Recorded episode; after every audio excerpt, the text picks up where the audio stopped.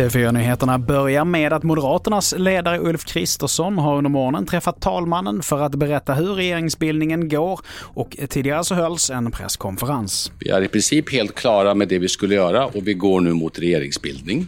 Det är några detaljer som vi vill reda ut eh, för att kunna presentera allt i ett sammanhang. Det är ingenting som avgör slutsatsen, men vi vill kunna presentera alla delar samlat.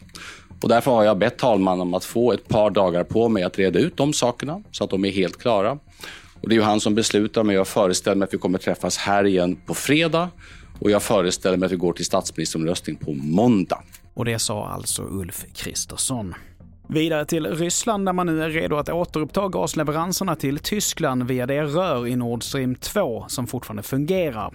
Det säger president Vladimir Putin i ett tal i Moskva idag enligt nyhetsbyråer. Ryssland har misstänkts ligga bakom sabotaget av ledningarna, men Putin hävdar att det handlar om internationell terrorism. Och till sist, klädföretaget H&M kommer att varsla butikspersonal i hela Sverige, det rapporterar SVT. Men hur många av kedjans 12 000 anställda som kommer att drabbas, det är i nuläget oklart. Fler nyheter hittar du på tv4.se. Jag heter Mattias Nordgren.